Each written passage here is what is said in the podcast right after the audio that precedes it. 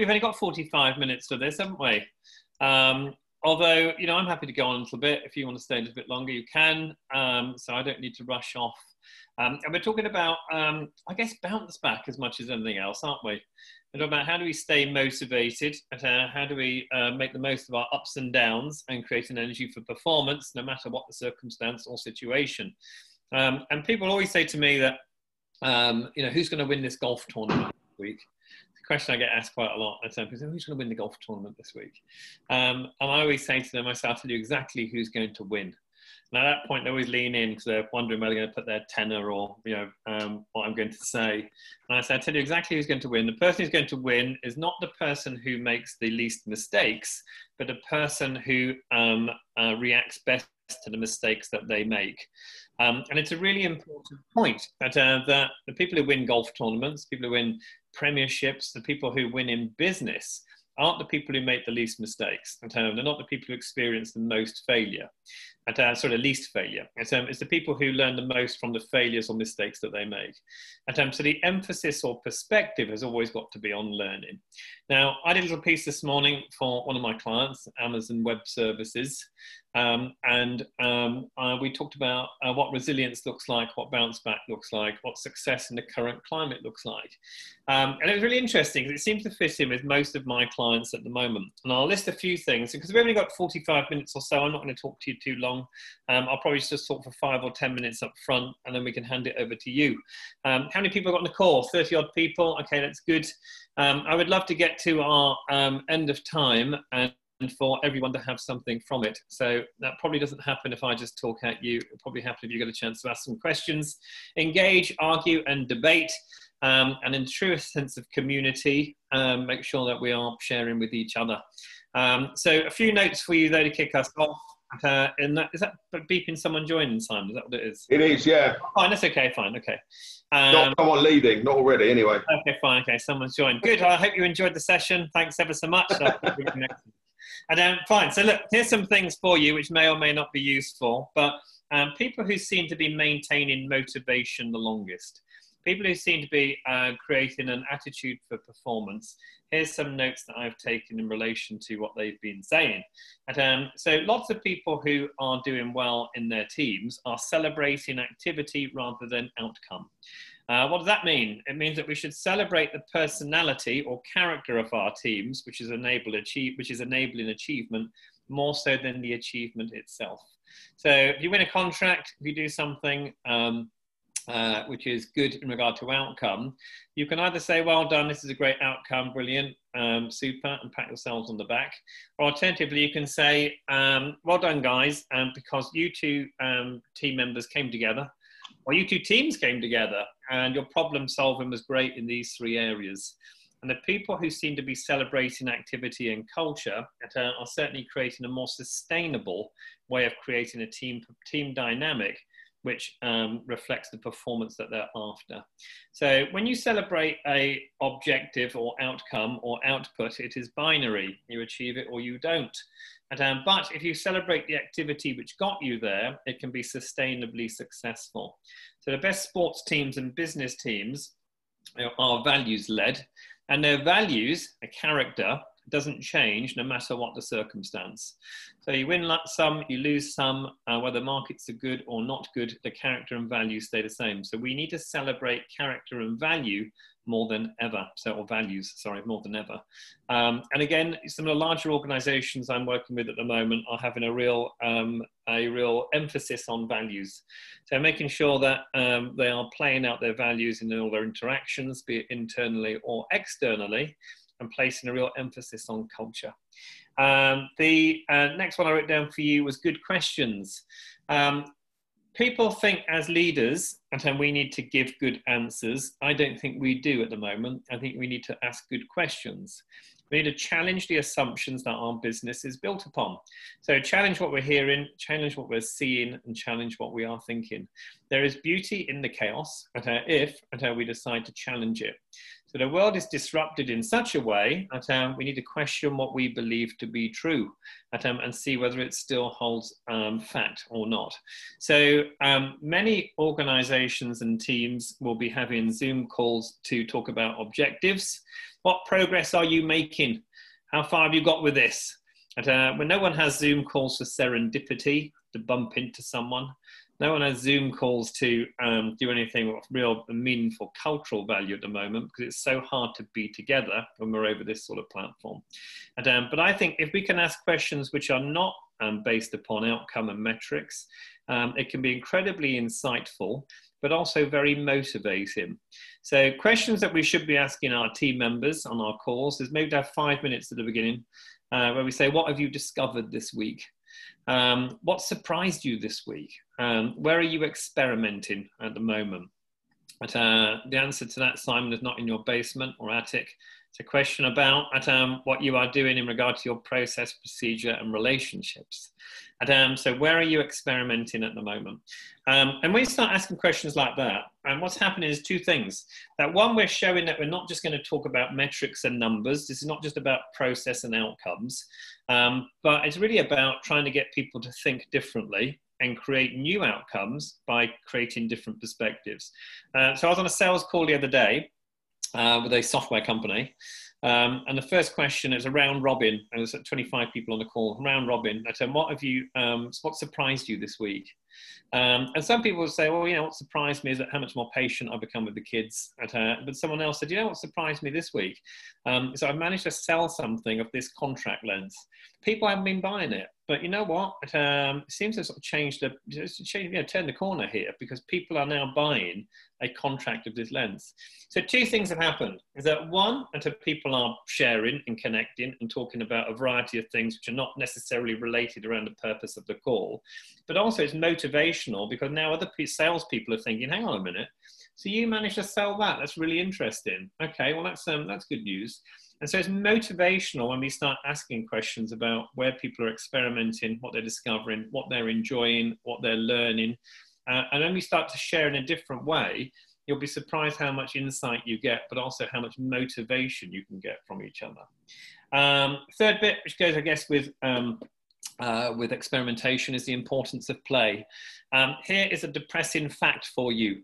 Did you know that we learn most between the ages of one and three as a human being? You know that? It's amazing, isn't it? Between the ages of one and three, we learn the most, um, which is incredibly depressing. Um, and the reason why it's um, uh, a fact that we learn most between the ages of one and three uh, is because we do nothing but play. So if you look at kids between one and three, all they do is play. And um, so they'll try and do something, it won't work, and they'll try and do it again. So what they do, try and be better. So they see everything as play, and so therefore engages the, engage their brain in a way and, um, which allows them to enjoy the learning process. So we don't do that. And, uh, what we do is we work at them instead of play. And in fact, so many golfers, for example, I've worked with, and I'll say to the golfers, "What are you going to do now?" They say, oh, "I'm going to go. I'm going to go to the range and do some work." No one ever says, "I'm going to go to the range and do some play." And, um, but play is incredibly activating. And, um, so what we need to do is to find new ways to experiment through play. So let's play uh, with the parameters. Let's play with the idea that we're three times more expensive. How do we sell? Let's play with the idea that from tomorrow we give away our service for free. I'm not going to charge for this. You know, let's play with the idea that, um, that we could communicate through this channel rather than just use all these other channels.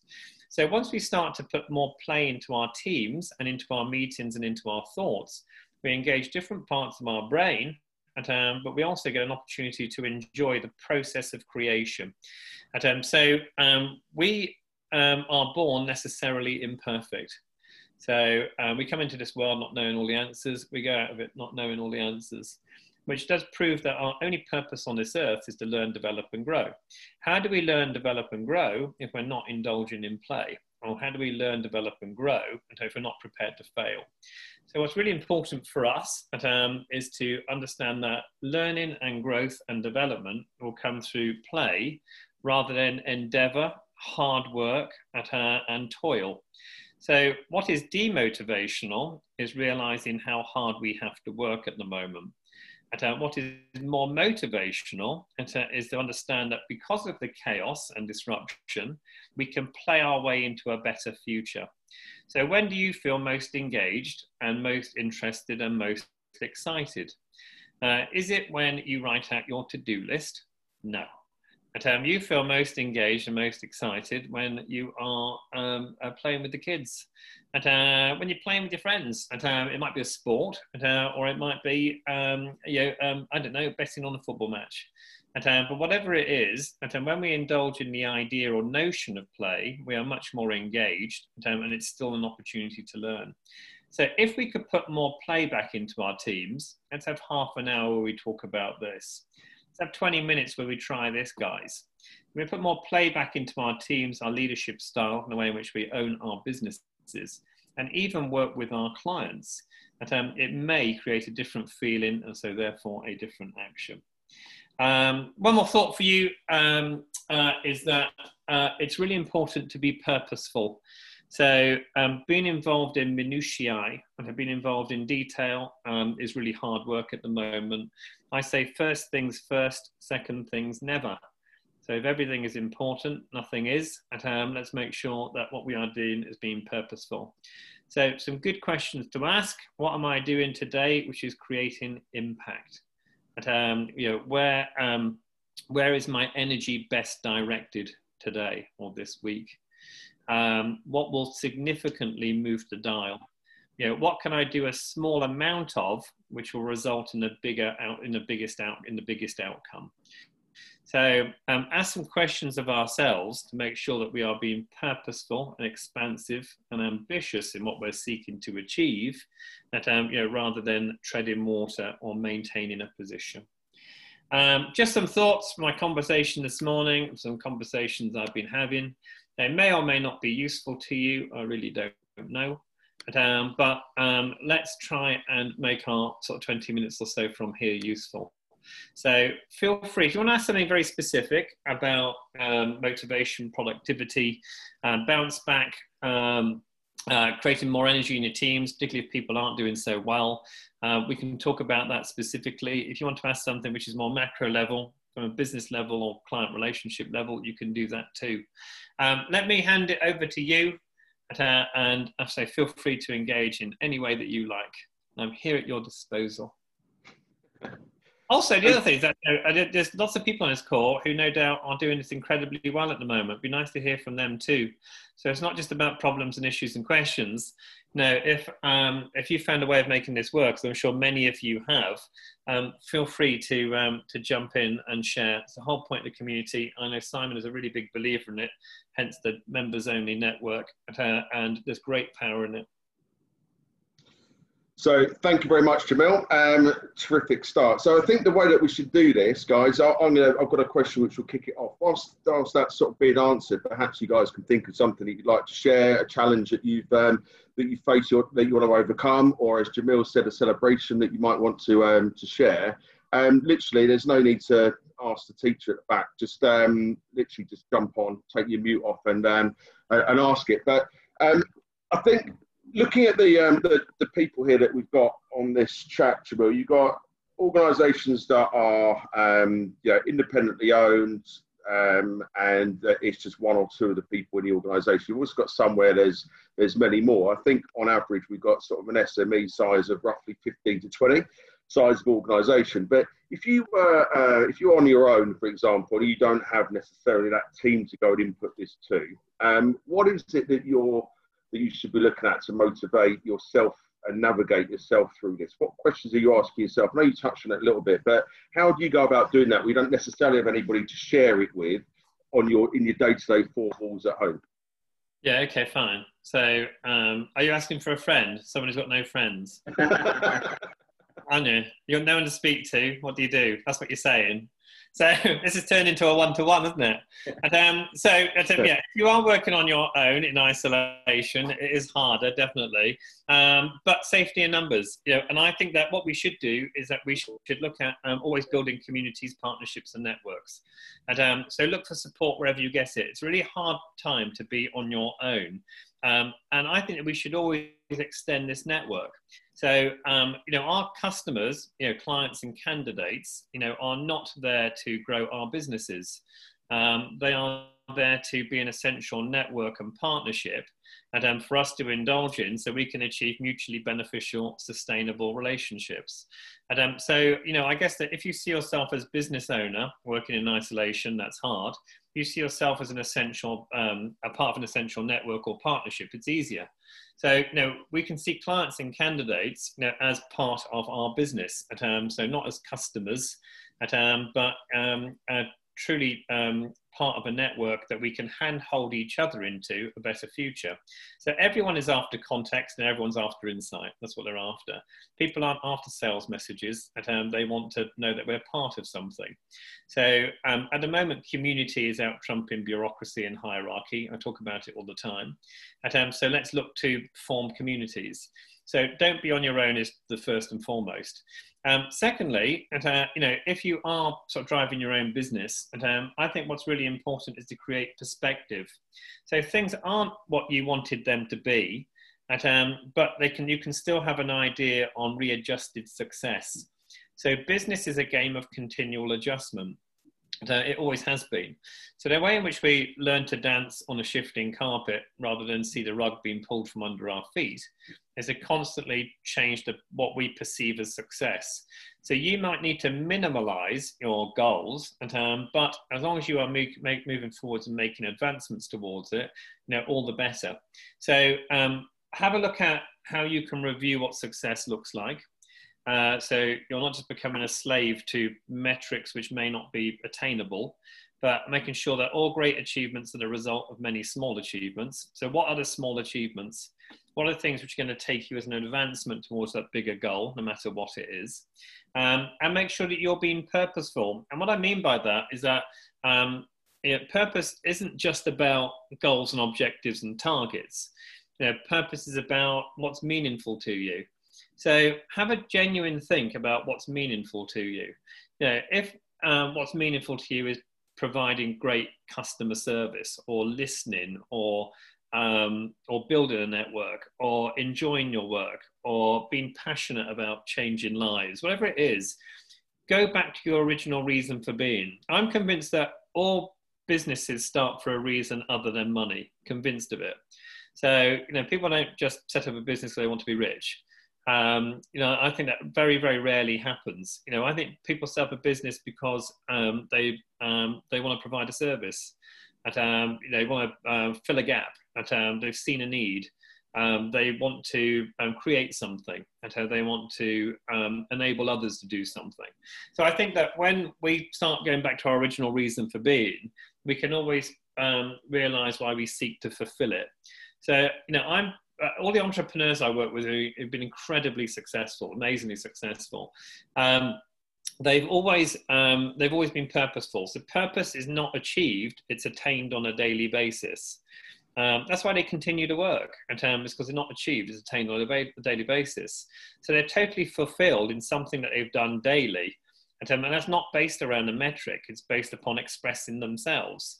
So you know, we need to be um, uh, have more examination and introspection in regard to where we feel most fulfilled, because we can always continue to um, express ourselves in that way, you know, and enjoy the fact that we are playing into our variety of relationships and touch points, you know, in a way in which we want to and we feel passionate and engaged about. So it's a time almost to reconnect with our purpose. It's a time to, you know, to, you know, become more, you know, you can become more even insular and, um, and still be happy because no matter what's happening in regard to circumstance and situation, we need to express ourselves to be fulfilled. I, I, totally um, buy into that, Jamil. You know that um, you know everything that, that we do, the network is, based around that purpose. How here, here's one. just, just on this note, sorry, sorry, mate. I mean, just, just on this note, it's funny actually. I was talking to a sports person yesterday, a golfer, a really good one, and I said to him that you know when you win, how long does that feeling last? And I said probably a day, day and a half. Yeah, and you think about it, that you know, sports people will work all their lives, literally work all their lives, and then maybe win once or twice, and, um, or maybe win once or twice in a year. When Phil Mickelson was second in the world, second best golfer on this planet, he was winning twice a year, and um, so 38 times he was losing. And, um, so it almost proves that that the winning, the outcome, is not necessarily important you know, we almost need to celebrate our activity, celebrate our productivity, celebrate the expression of ourselves that's allowed that allows us to feel fulfilled. Because outcomes are one, they're temporary, and secondly, um, they're not always um, they're not always there to be determined by good inputs. So you know you can do the right stuff and get a bad outcome, and, um, but and you can do the the bad stuff and do the wrong stuff and get a good outcome. That's why I work with so many leadership teams who confuse luck for genius. Yeah, they made sort of dreadful, dreadful, decisions. It's worked out brilliantly, and um, you know, and they confuse luck for judgment. So you know, it's not um, it's the activity that we put in which we should be celebrating at the moment, and uh, the outcomes are um, are sometimes more variable at, um, yeah, than perhaps we would like.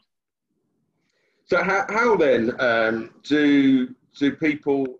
I'm pretty certain there's lots of people on on here that are working towards a purpose, but how do we instill this message into teams that have been possibly taught something the polar opposite to this. So all of a sudden, yeah. we're, we're, driving purpose and, and passion and what have you into an organisation or into a, an individual that has been told it's all about.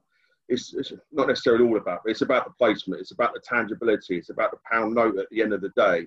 How, how, how do we switch that? Because I get the sense that there's a um, notion just to just do the day job now. Just make as much as we possibly can out of this situation. But what you're talking about sounds like it's something that takes a while to achieve. So how do we achieve it? Well, do you know? I think that I think leaders and businesses go wrong when they focus upon what they can have rather than what they can be. So, um, so you've got to think about what you can be in the context of the current climate. So, um, so it's not just about. I understand they need to make money, but I say purpose maximization will always drive profit maximization. So the more purposeful we can be, uh, so being purposeful to you is great customer service, uh, our ability to listen brilliantly. Um, I think if we do these sort of things well, then um, I think we stand a chance of making the money anyway. And um, so, you know, I don't think they're mutually exclusive. I think quite the opposite. And I think that in a downturn or in difficult markets, um, to go back to purpose is incredibly important. So, you know, reputations are being revealed. And I think that, you know, if you've got a reputation um, for um, something which is of quality and real and meaningful value, then I think that people will find so, you know, your clients will reveal themselves to you rather than you have to push outwards to get them. And um, so, you know, I do think that, you know, we need to go back to purpose anyway. Um, and then secondly, uh, you know, I do think that um, it's incredibly um, demotivating for people to be measured simply on outputs at the moment. So if you do enough of the right stuff, then you'll, you by chance, by probability, you should get enough of the the, um, the right outputs. And I think that um, going back to decision making. So our focus really should be on our ability to make great decisions and choices in the current climate. Um, I'll tell you for why. But um, going back to the, my point, that you can make a good decision and get a bad outcome, then you, or you can make a bad decision and get a good outcome. And um, so um, we only ever understand our decisions based upon our outcomes, but our outcomes are only known um, retrospectively. So it's a really bad way to understand whether you're making good decisions or bad decisions in business. What we need to do is to understand the intrinsic quality of our decision making process. And, um, so you let's say you get stuck on the M25 um, and you say, oh, it was, a, it was a crappy decision. And, um, you know, what a bad decision. Um, but it wasn't a bad decision because he looked at the travel reports. He chose to travel at a time when there's not usually any traffic. And uh, it just happened. And um, so it wasn't a bad decision. And it's amazing how much we get into the habit of saying we've done something good or bad um, choice wise by simply looking at the outcome. But because the outcomes at the moment uh, you know, are so difficult to know whether we're going to get, what we need to do is simply go back and say to our team members, this is about making great choices, making good decisions. Let's look at frameworks for decision making. Let's look at critical thinking. Let's look at understanding the context and environment in which we're working. Let's put more time into understanding insight, analysis, and context to then allow people to make better decisions how they engage with candidates and clients, engage with strategy and each other, um, you know, to determine the processes and procedures which will take the business forwards. So, you know, I'm not saying let's do, let's look at, you know, these things exclusively. let's have a look at them that be the root, um, the root or the start of working outwards to providing the most relevant service. And I think that let's go back to the original reason for the call. Um, you know, where does motivation come from? Does it come from pedaling fast and getting some bits of business every now and then?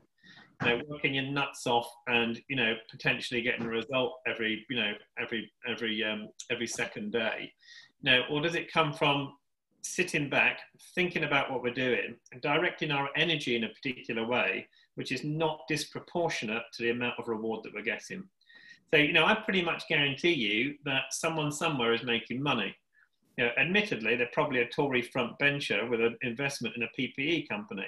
And, um, but, um, I pretty much guarantee you that um, that someone is happy, that someone is engaged, that someone is passionate. Um, so it's possible for us to be. You know, the difference between successful people and unsuccessful people, and I'm convinced of it, and um, the difference between successful people and unsuccessful people is that successful people are prepared to do what unsuccessful people aren't. Um, and I think it's that simple. And that isn't um, based upon working hard. And um, that's on about, and that's just as much um, thinking about what they know and how they can use it to create more meaningful value. So let's understand our resource and, uh, and potentially play into it differently. Um, there's a. Um, did I ever tell you the story of Acres of Diamonds? You know that story? I shall. At, um, it's a great story. It's a true story. Um, and um, uh, it's the diamond rush, Southern Africa, Rhodesia, places like that. Um, Hundred years ago, a bit like the um, a bit like the gold rush. Um, people were pulling diamonds out of the ground, of finding diamonds all over Southern Africa. And uh, so this started De Beers and people like that, these companies. And uh, there was a farmer who had non-arable land and who decided to sell up and then um, and go looking for diamonds. So he sold his land, bought all the equipment, went looking for diamonds. He died penniless and alone. He actually drowned in a river. It's a true story. So he drowned in a river. And people who um, bought the land cultivated the land and found acres of diamonds. So you know the moral of the story uh, is that you know he went looking elsewhere for something which was already under his feet. And, um, you know, and I guess that we do that quite a lot in business. And um, you know, is that we will seek elsewhere rather than thinking about our, our capability, what's under our feet. So, you know, the contacts in our phone, at, um, our contacts on LinkedIn, the people who we're working with, at, um, the clients that we've worked with and are working with, candidates. And I think that once we start to get better cognition, that's tactical awareness, positional awareness, where we sit in the, in the um, matrix of our network, and, um, and how we can um, leverage the good work that we've done and our purpose statement as an organization. And um, we've probably got enough under our feet yeah, to allow us to enjoy greater success than what we're currently doing, and, and a more, in a, and also in a, in a more pleasurable way, you know, because we're we're making the most of what our business already is, and that's the springboard for further success. Um, thank you. I like that story, Jamil. Um, so, look, before I pick on Gavin Hanrahan, um, has anybody got uh, a question that is personal they'd like to um, to, to ask Mandy Jamil? question. Mandy's. Uh, Mandy's yeah. Hi. Mandy oh. was waiting for you to be quiet. is that okay? Um, hi, everyone. I hear what you're saying, and it absolutely makes sense. We've been quite lucky, in fact, that we've covered our costs other than the first couple of months where we crashed and burned sort of from March but actually, everything that you're talking about, we're trying to do, but it's it's my problem, and I think it's probably because I'm a control freak. But how's everybody coping with not being able to plan and not being able to do strategic things in terms of, you know, I can't plan for longer than a week because things are changing literally day on day, pretty much. Um, and you just think you've got somewhere, you just, you know, teams start to come back to work a couple of days a week, etc., etc., and then they change their minds, and, and you think, okay, let's make another plan for three or four days, and then it changes again. That's what I'm struggling with because my team don't know whether they're coming or going. I don't know whether I'm coming or going, and it's really difficult to move forward on a day-to-day basis like that. Yeah. What's your business, Mandy? Recruitment. Yeah, what is it? Sorry. What? Oh, sorry, engineering. Um, but we've also got a, a, GLA license, so we're just going into harvest now, which is mental.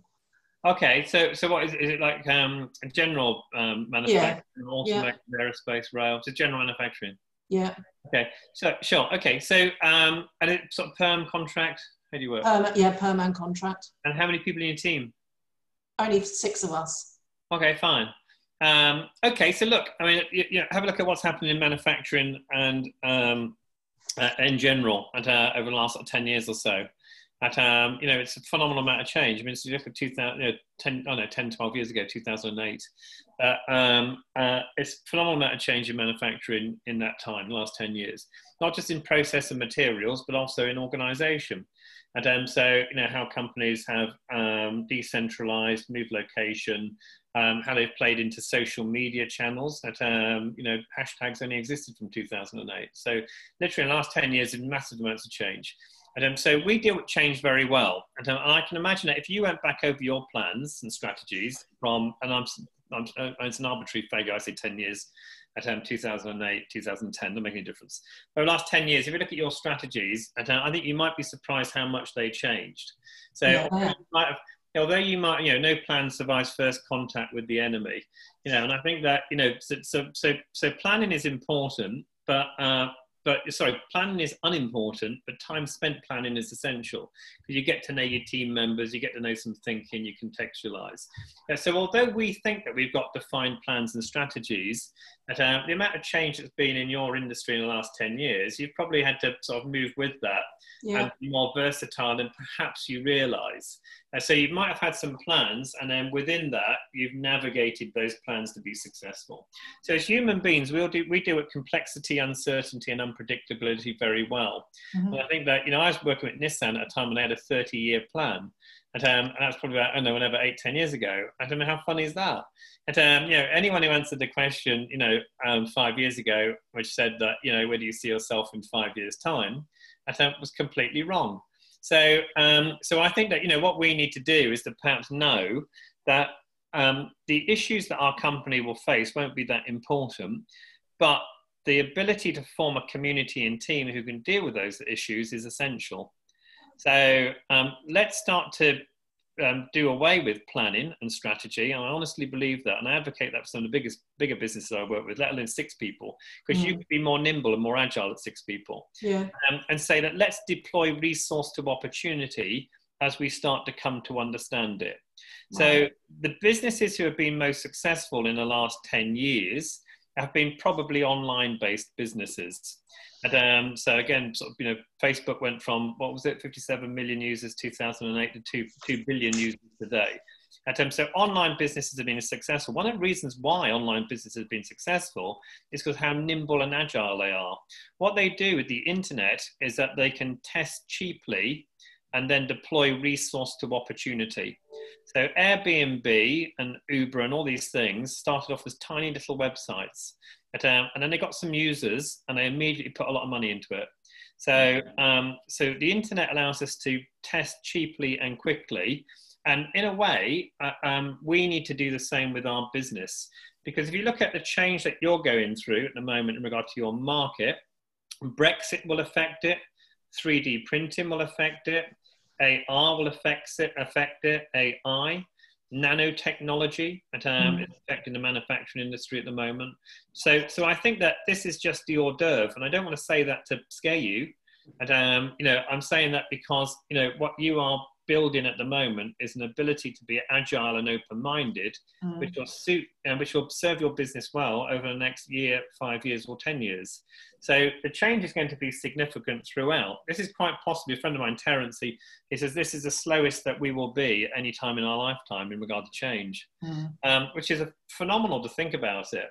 So I think that you know we need to move away from what is perhaps past thinking that we need strategy and plans and into present thinking to say that strategies and plans used to be useful, but now agility and open mindedness is where it's at.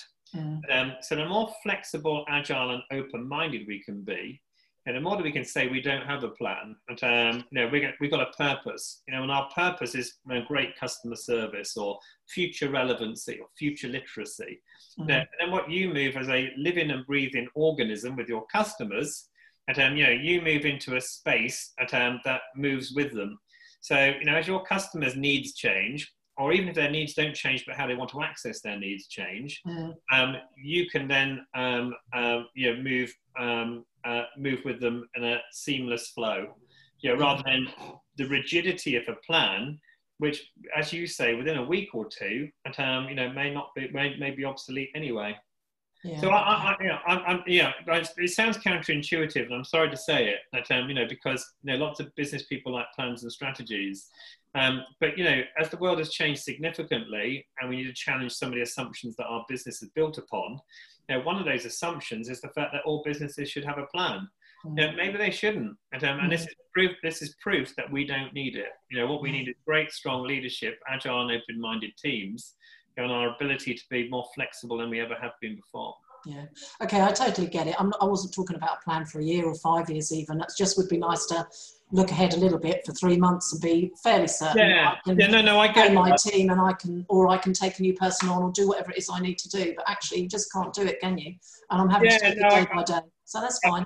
Yeah, please. I mean, yeah, don't get me wrong. I mean, you know, I, I, know exactly what you're saying because you know, cash flow. You know, if we're going to take someone on board, we need to know. You know, well, the only thing I'll say is that, um, you know, again, let's let's sort of challenge the way in which our businesses work. But you know, one thing that I see a lot is that you know, success can can bring a whole load of ho- overhead.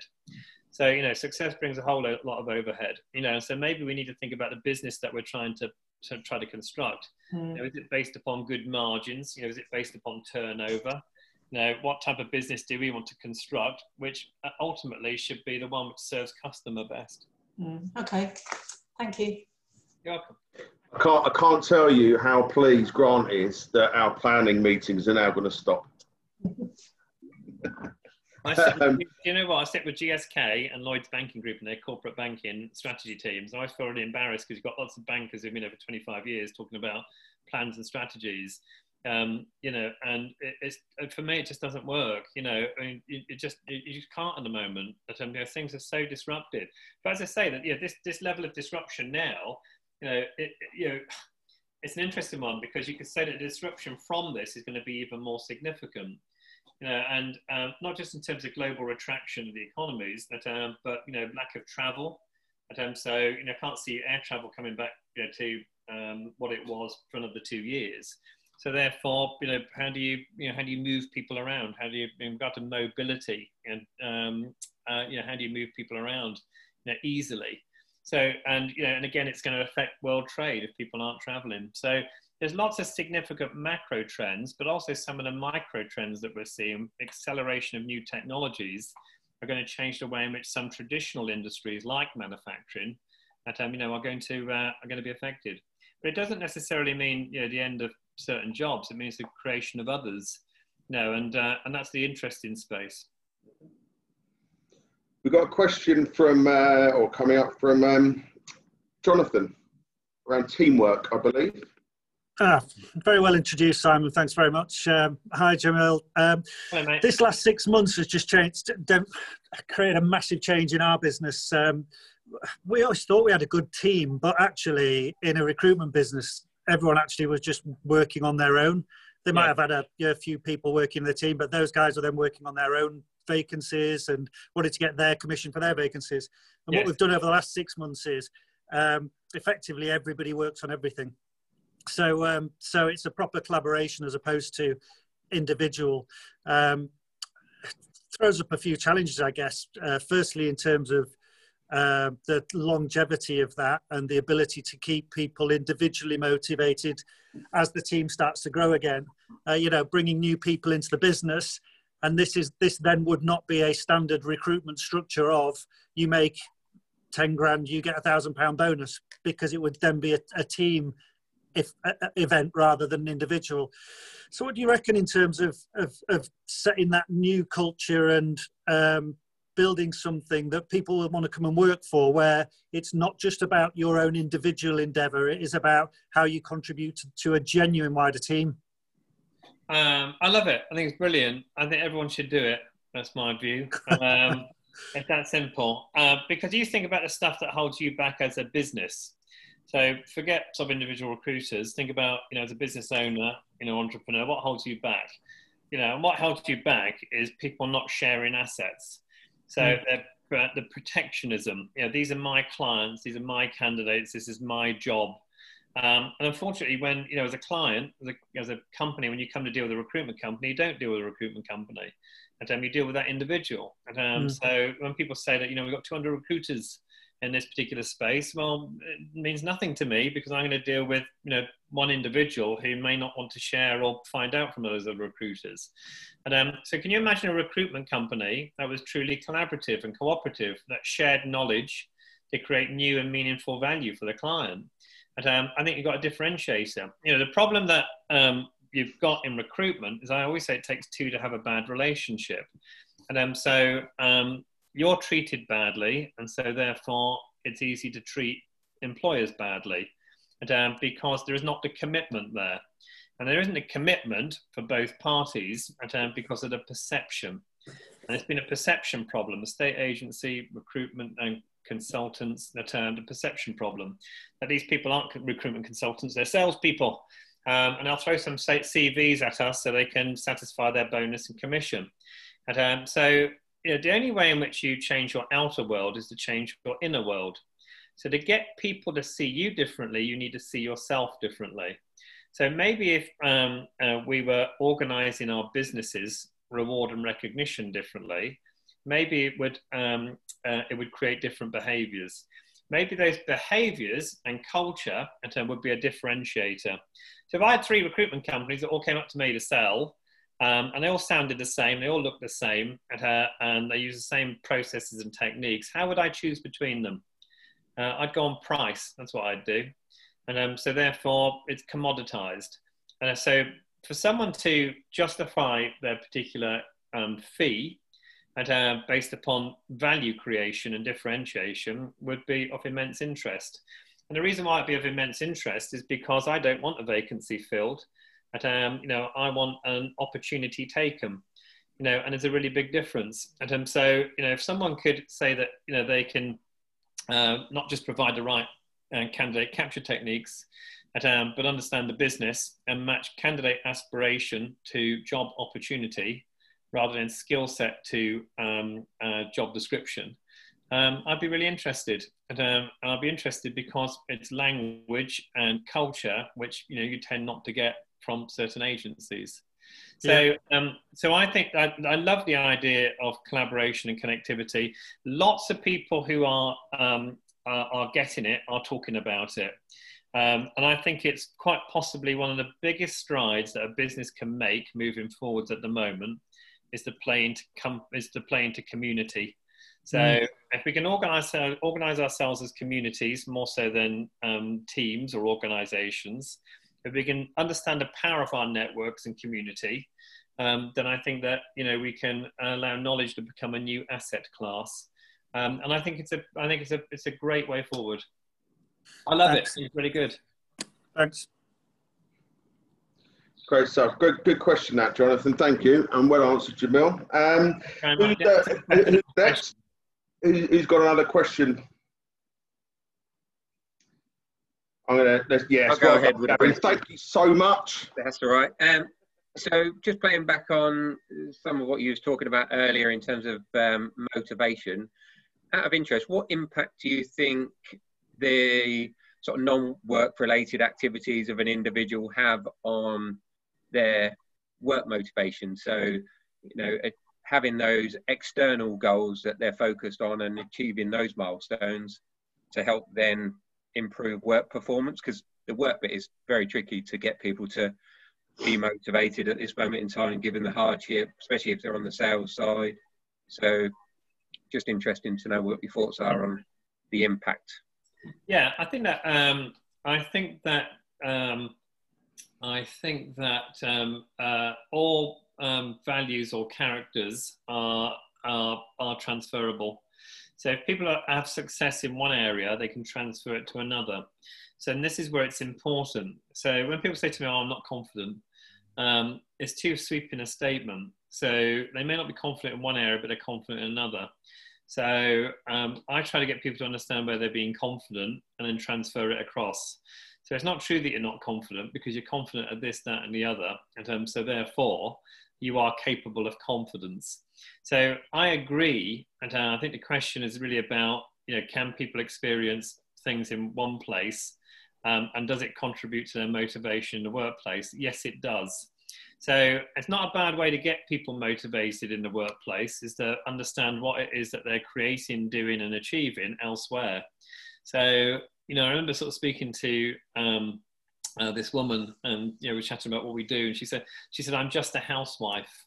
Um, you know, if you're ha- if you're a housewife, then you've got negotiation skills, man management skills, prioritization skills, communication skills, budgeting skills.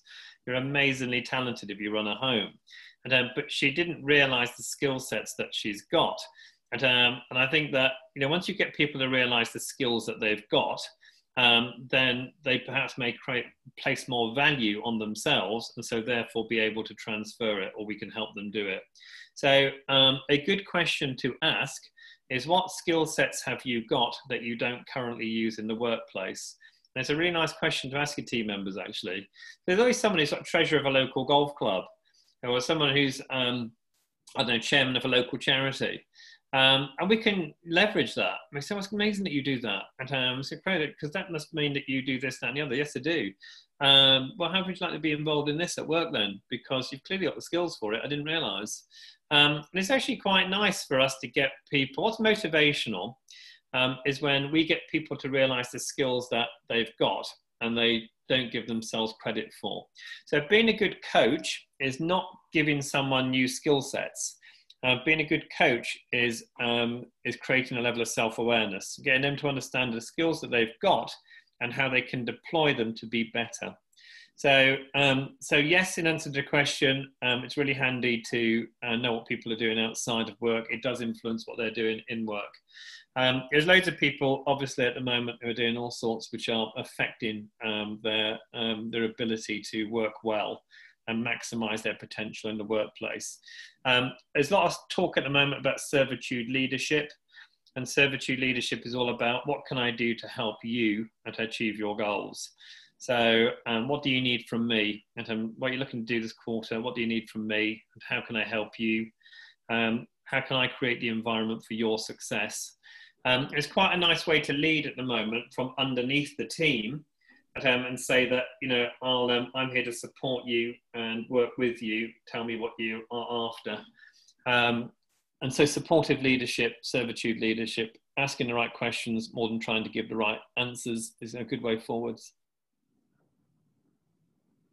So, uh, so it's a comprehensive answer, isn't it? We're um, so we, have got a, um, a, it's a newly established health group within our network now. It's a WhatsApp group, basically driven by uh, it's sort of democratic and everybody runs it. Um, but I think what's come out, and there are people on this um, on this call now who are part of that network. And I think what's coming out is that we are starting to see people outside of their working environment um, bring those skill sets through. Um, and there are lots of different types of leadership that are going on. And I'm just going to choose Claire only because she's she's built the last um, the last challenge that we're running. And it's fair to say, Claire, isn't it, that what we're doing outside and your six o'clock walks is probably really driving what you then do when you, you log on in the morning at work.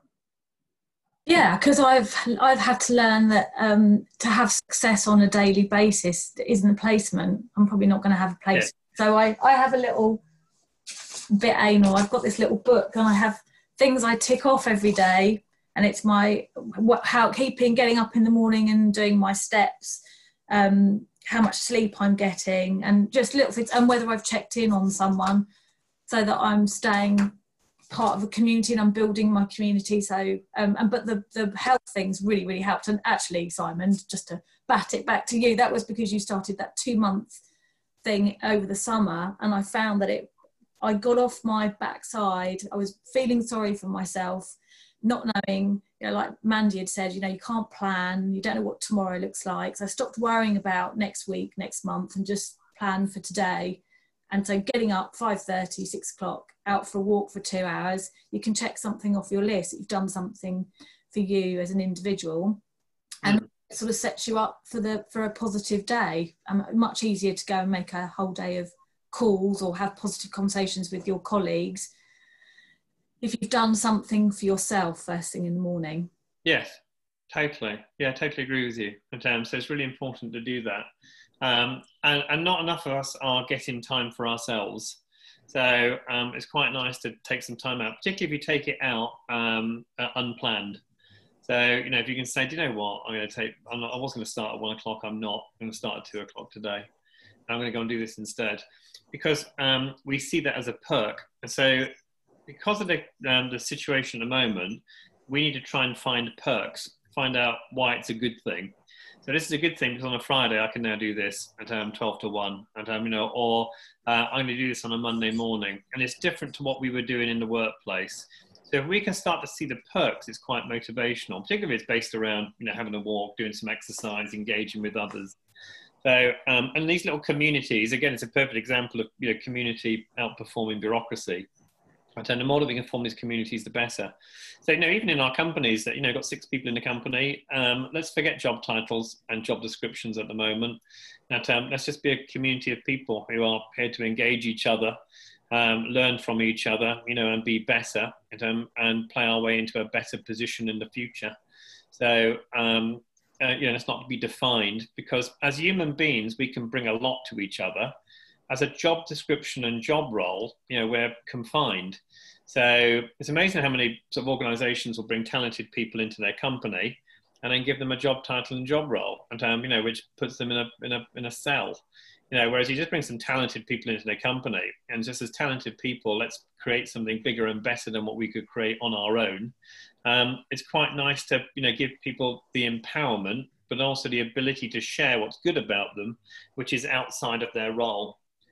Yeah, and I'm always talking talking about it at the moment to, to again to, to large organisations that you know do you recruit for cultural fit or do you recruit for cultural contribution?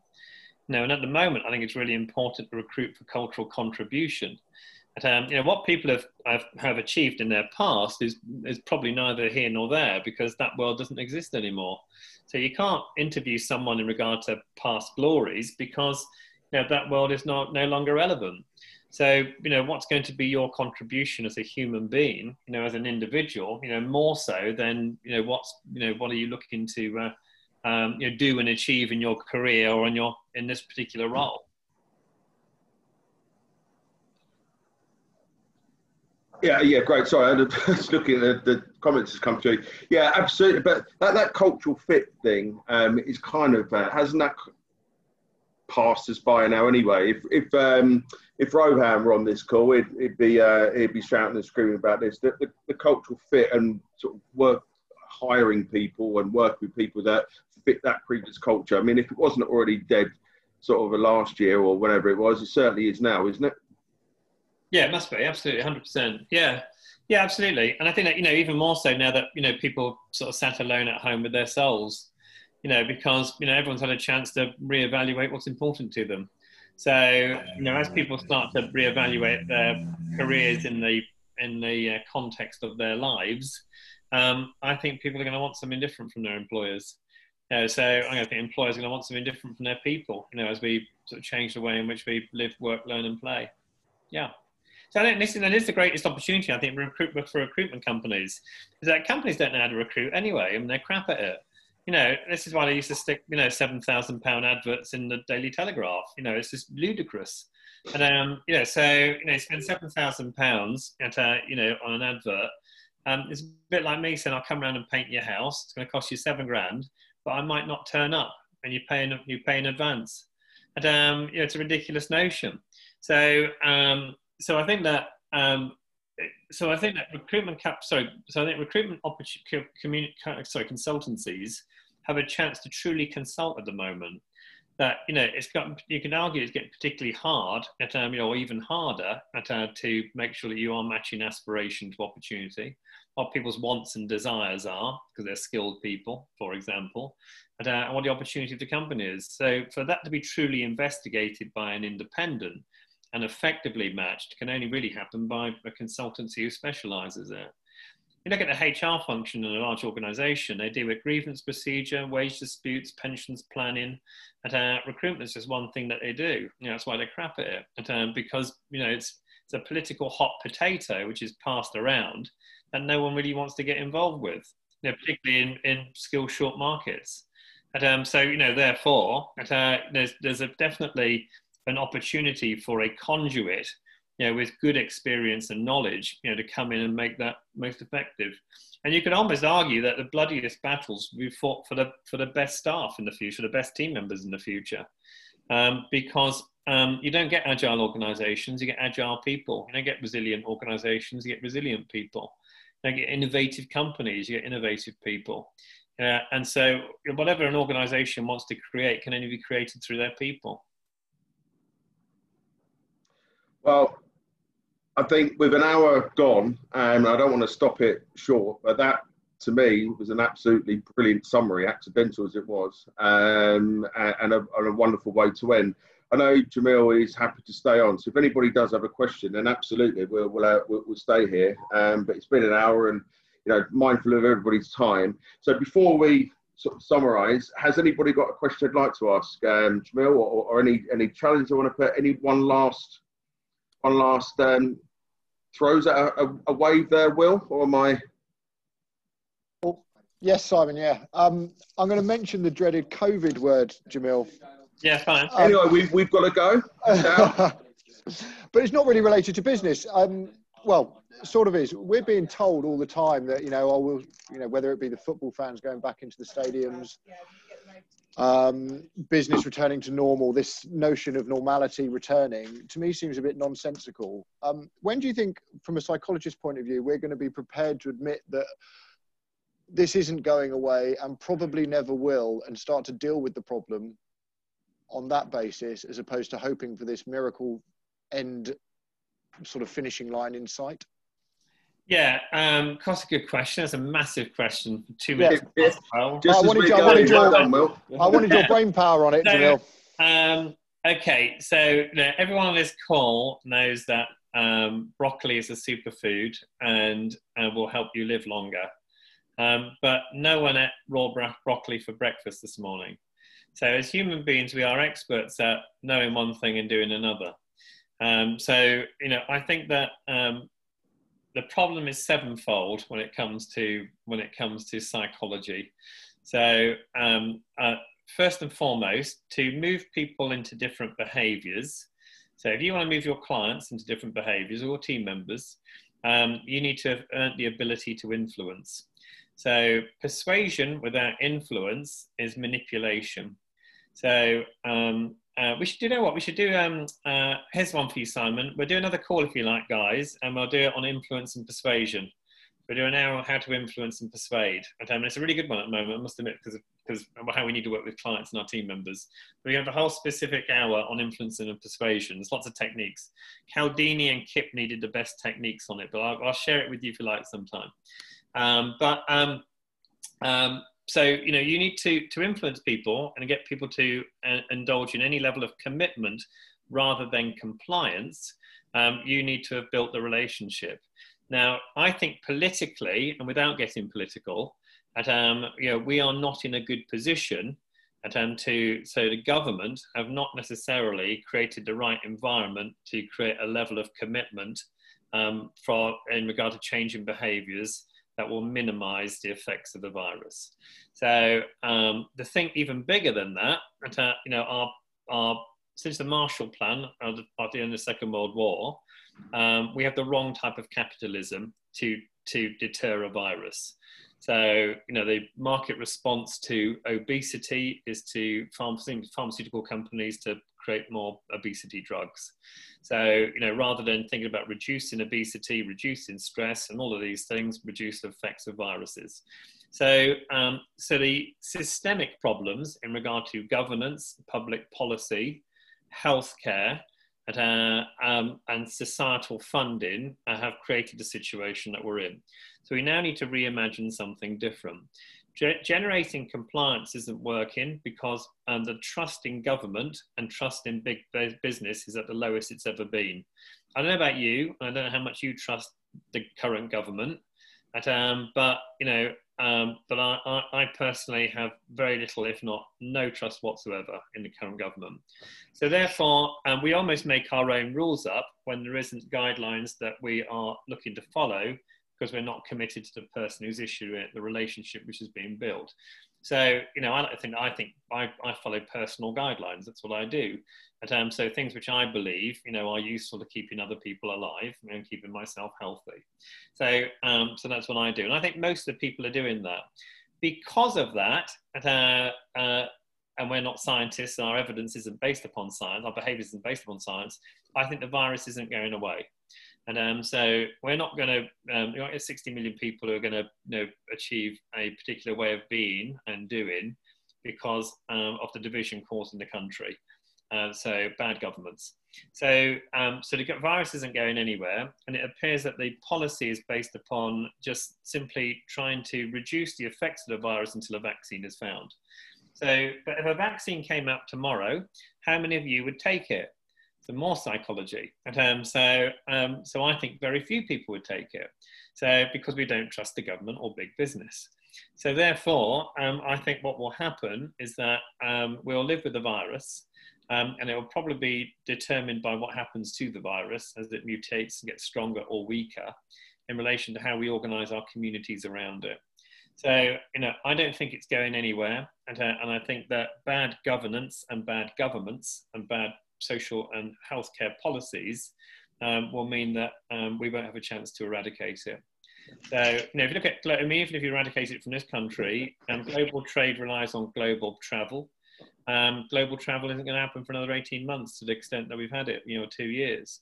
So, um, so I think that in regard to psychology, um, uh, people only comply for so long, and then we get compliance fatigue. And the fatigue um, comes on quicker when we don't trust the source.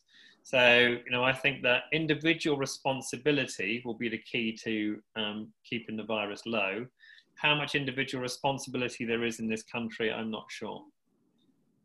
So, you know, it's a really, um, it's a really interesting one.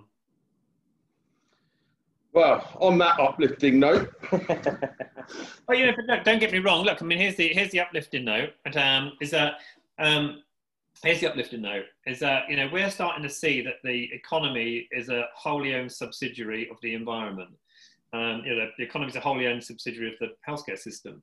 So, you know, I would like to think that we all have a chance to change it now. And, um, you know, things are broken. We knew they were broken, and that's been proven. So now we have a chance to rebuild society, community, governance, our businesses bigger and better than what they were previously. And so, you know, our, our, there's a great opportunity. There is beauty in the chaos. So, um, you know, I think that yeah, as we start to realize that things that we didn't think were valuable are incredibly valuable, things that we thought were valuable, you know, aren't you know, we get a chance now to take personal responsibility for building a future and, and society that we want for the future of our children. Now, which is great. Um, you know, the only problem you've got is that the um, is that the status quo is well funded. So, one percent of the world's population own fifty percent of the wealth. Um, it's really hard to move into a space where you know we're creating sustainable communities, sustainable business, and sustainable markets because um, it doesn't suit a few people. Um, so, you know, what we need to do is to take community action, personal action, vote for the right people, make the right decisions, and contribute to our businesses, clients, and communities in a way which is, which is more purposeful. It's a good opportunity. I say good people make good leaders. I think it's that simple. I think good people make good leaders. It's the same in your business, it's the same in governments. So good people make good leaders. Well, that's a much better way to end it. Um, thank you, Jamil. Uh, and on that note, I should say um, that when, when it comes to good people, all of you good people, um, and inclusive obviously of Jamil, have contributed to um, £500 worth of um, funding to our last night DJ Save My Life charity. So we're helping communities in Uganda who do not get underestimate just how affected by COVID those guys are. We never hear it on the news, but I'm in touch with uh, communities over there, and it's devastating. And um, you guys have helped fund um, what is going to be some um, some education and some um, some food for the next um, few months. So thank you ever so much for that. Um, and if ever there's a purpose, that's got to be one, surely. So thank you all. but on, on, that on that note, now that we're you know considerably over the, the 45 minutes, on behalf of everybody, Jamil, thank you so much Thank Um, you. hopefully Thank that has. Hopefully we, we touched on everything that people um, wanted to learn. Um, that's a great little. Wow, where did you get that from, Andy? Um, I'm sure everybody will, uh, if they knew how to do what On has done there. reactions. Can Okay, excellent. Well, let's all stick a reaction up there then. Um, do that. thank you all. Jamil's put his email in there. As always, he's, uh, he's open to anybody contacting him directly. And um, of course, you can always come by me should you wish to have um, you know, a session with Jamil. Um, we'll take you up on that offer um, about persuasion and negotiation, Jamil. I Yeah, that that's could be a good one. It's a fun session. It's good. And, uh, it's quite useful at the moment as well. Influence and persuasion. Yeah, great. Well, look, um, thank you ever so much. Uh, Jamil, stay on. We'll have a chat. Um, have a fantastic day. Work with purpose. Um, and um, we'll all get there. Thank you, guys. See you Take guys. care. Bye bye. Thanks, guys. See you later.